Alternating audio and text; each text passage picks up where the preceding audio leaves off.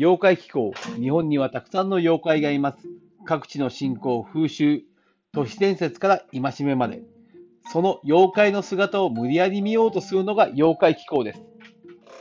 はい。今回の妖怪はとても有名な妖怪でございます。その妖怪は砂かけババアでございます。えー、北のファミリーで砂を相手にぶ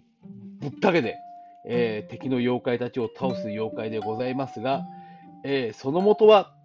奈良県の街道沿いで、そこを旅する旅人たちに砂をかけるばあさんでございます。まあ、いろいろ他調べてみますと、えー、砂をかけるだけではなく、砂の音をさせるとか、えー、奈良ではなく兵庫県ではある屋敷の松の木の脇を通りかかった時に砂をかけるとか砂をかけた音をするとかはたまた姿がないのにばあさんだってなぜ言えるみたいなこともあったりします。え、この妖怪、実はこのおばあさんいたのではないかなと私は思っております。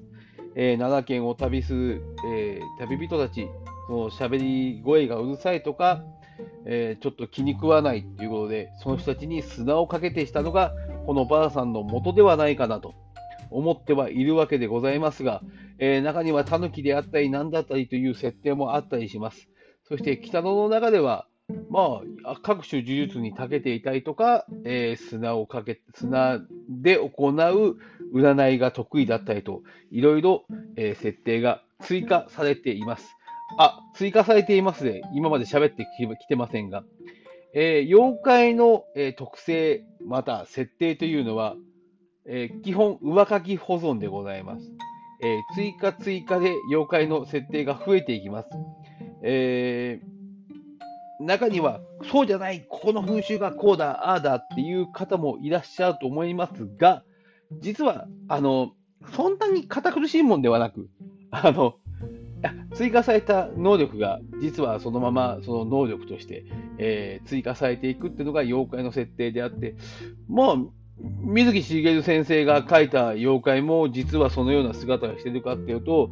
もう誰も見たことがない、誰もしっかりと認識したことがないわけでございますので、えー、水木先生もこうおっしゃられております、えー、目に見えない世界を無理やり見ようとするっていうのが妖怪だそうです。えー、皆さんもある現象に巡り合った時に、実はこういうやつがいるんじゃないかなと思ってみれば、そこに妖怪が誕生するわけでございます。えー、砂かけばば、えー、いろんな、えー、北野のファミリーの中にいて、口うるさくゆったりする妖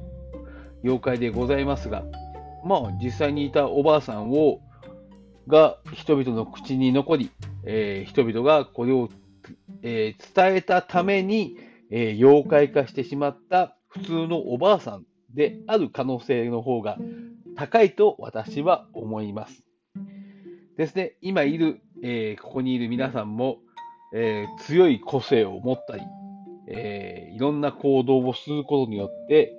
え、数十年後、数百年後まで残る